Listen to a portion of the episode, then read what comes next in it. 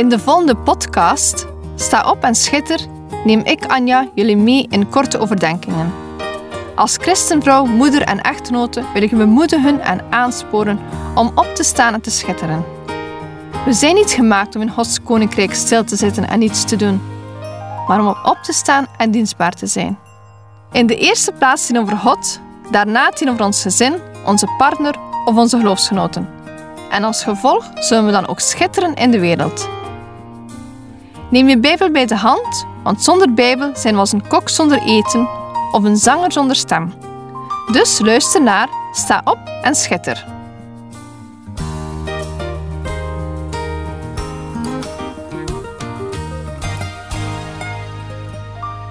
We zijn aangekomen in uitzending 18 met als thema Hoscreatie. Als ik denk aan Gods wonderbaarlijke creaties op deze aarde, dan gaan mijn gedachten uit naar de reusachtige watervallen in Canada en de Tafelberg in Zuid-Afrika. Als je even surft op het internet en de mooiste natuurwonderen zoekt, dan kun je foto's zien van over de hele wereld, waar ik alvast stil van word. Gods creaties zijn adembenemend en perfect. In Genesis 1 kunnen we lezen hoe God alles schiep. In vers 4, nadat hij het licht gecreëerd had, verklaarde hij dat het goed was.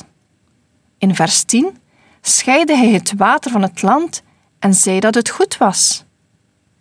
Nadat hij het plantenleven had geschapen, zag hij in Genesis 1, vers 12 dat het ook goed was. In vers 18 creëerde hij dag en nacht en hij zag dat het goed was.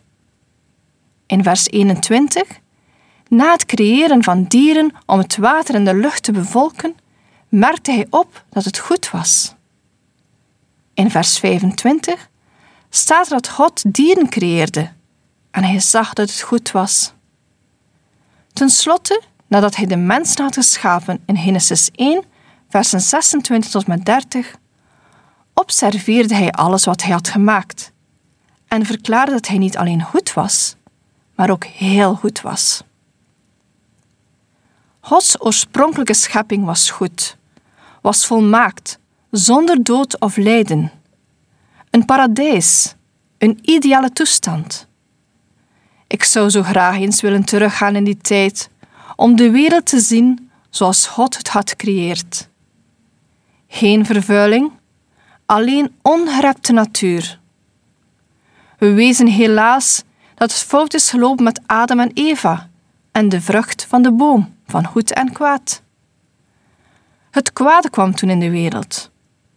Gelukkig keek God niet afwezig toe hoe de wereld kapot ging, maar hij stuurde zijn zoon Jezus de wereld in. Jezus nam de zonden op zich door te sterven aan het kruis. We mogen zelfs uitzien naar een perfecte schepping, een nieuwe aarde. Dat kunnen we lezen in het boek Openbaring, aan het einde van de Bijbel. Het slechte zal er ooit niet meer zijn. Geen gehuil, geen pijn, geen lijden meer. Dus ooit komt mijn droom uit en zal ik God zijn schepping zien zoals het bedoeld was. En dat is zeer goed. Bij de creatie in Genesis werd ook de mens geschapen naar Gods beeld. En ook dat was zeer goed. Sta je daar wel eens bij stil? God kijkt vandaag nog steeds naar ons en zegt over zijn creatie: Het was zeer goed. Ik weet niet hoe het met jullie zit, maar zelf heb ik nog nooit iemand ontmoet die vindt dat zijn lichaam zeer goed is. David beschrijft in Psalm 139, versen 13 tot en met 16, hoe God hem creëerde. Ik lees voor uit de herziene statenvertaling. Psalm 139, versen 13 tot en met 16. Want u hebt mijn nieren geschapen, mij in de schoot van uw moeder geweven. Ik loof u, omdat ik ontzagwekkend wonderlijk gemaakt ben. Wonderlijk zijn uw werken. Mijn ziel weet dat zeer goed.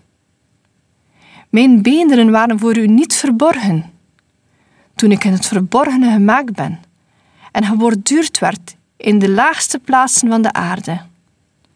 Uw ogen hebben mij ongevormd begin gezien En zij, alle werden in uw boek beschreven, de dagen dat zij gevormd werden, toen er nog niet één van hen bestond. David beschrijft hier hoe God hem heeft geschapen. Maar dit slaat ook op ons. We zijn geen vergissing. Hij kent en ziet ons. David prijst God, omdat hij ons op een wonderbaarlijke manier heeft geschapen. God heeft ons gemaakt zoals we zijn en voor een specifiek doel.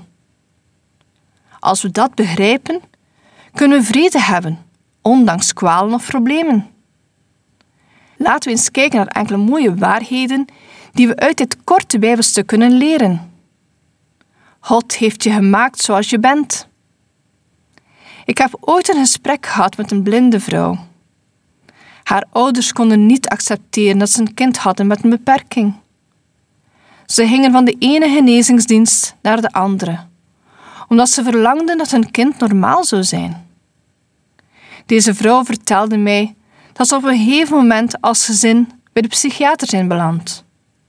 Ze werden bepaald bij acceptatie. Ze leerden God kennen en deze tekst heeft haar er doorheen geholpen. Deze vrouw zingt ondertussen in een koor van een kerk en is opengebloeid tot een schitterende, Godvrezende vrouw. God kijkt naar haar en zegt waarschijnlijk: Ik heb je gemaakt in de moederschoot en je bent zeer mooi. Sommige mensen worstelen met hun zelfbeeld wanneer ze te weten komen dat ze een ongewenst kind waren. Besef dat voor God ieder kind gewenst is. Je bent geen ongelukje. Hij vormde jou in de schoot van je moeder. Hij was erbij. Stel jezelf de vraag: Ben je helemaal gelukkig met je lichaam en verstand? Als je antwoord nee is, troost je met de wetenschap dat God je met een reden heeft geschapen zoals je bent. Heb je negatieve gedachten over jezelf? Lees dan deze psalm regelmatig.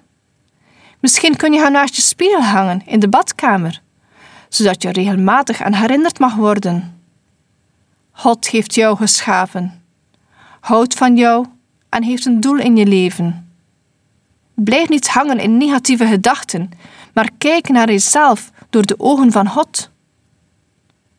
Heb je op de een of andere manier geworsteld met de manier waarop de Heer je gemaakt heeft? Misschien heb je uiterlijkheden waarvan je denkt dat ze niet zo mooi zijn als die van een ander. Het kan zijn dat je verstandelijk minderwaardig voelt. Je moet onthouden dat God je op een speciale manier heeft gemaakt.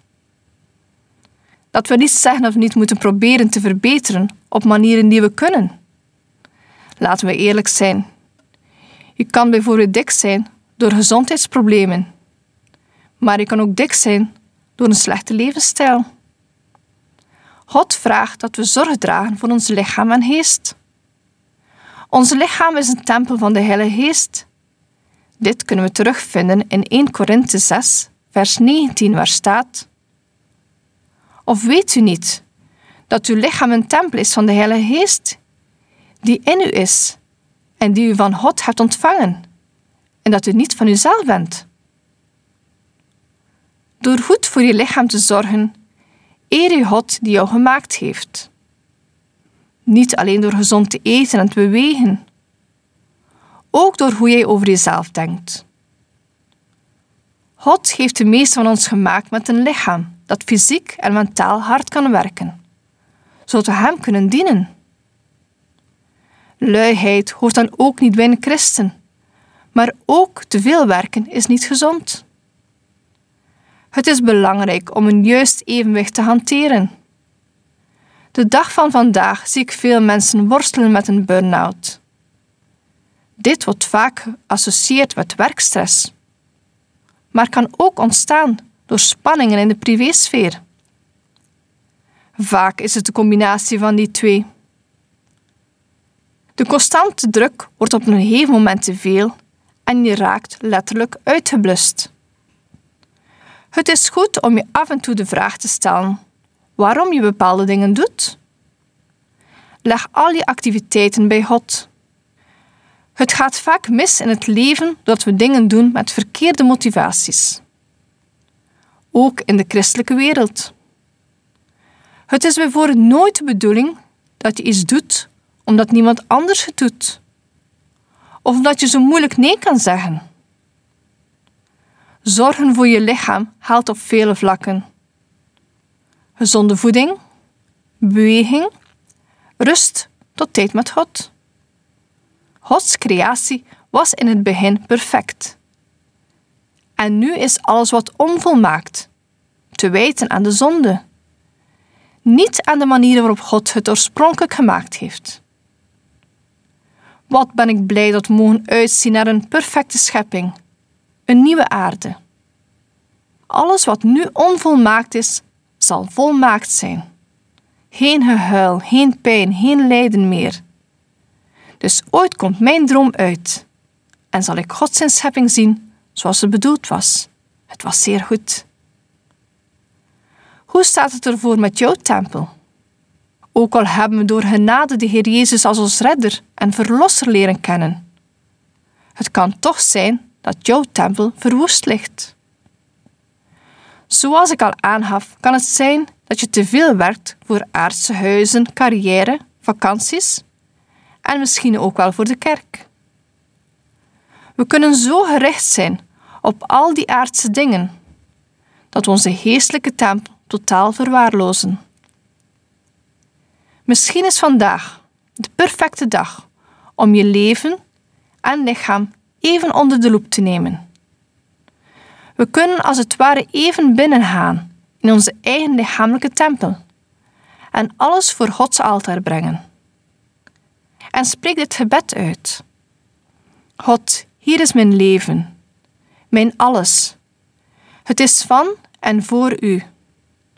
Openbaar mij de dingen waarvan je zegt ze zijn niet goed. Amen. We mogen schitteren als een diamant. Diamant is het symbool van luxe en schoonheid. Toch komt de diamant gewoon uit de grond. Het is een kristal die voor het grootste gedeelte uit koolstof bestaat. Pas door goed te slijpen wordt de steen mooi. Hoe beter geslepen, hoe mooier en duurder de diamant. Dus laat je slijpen door God en schitter. Deze podcast kun je steeds opnieuw beluisteren via de website en app van twr.be. Als je deze aflevering leuk vond en je wilt de podcast helpen ondersteunen, deel hem dan met anderen. Heb je gebed nodig of wil je reageren op deze uitzending? Zend dan gerust een mailtje naar anja.twr.be. Bedankt voor het luisteren.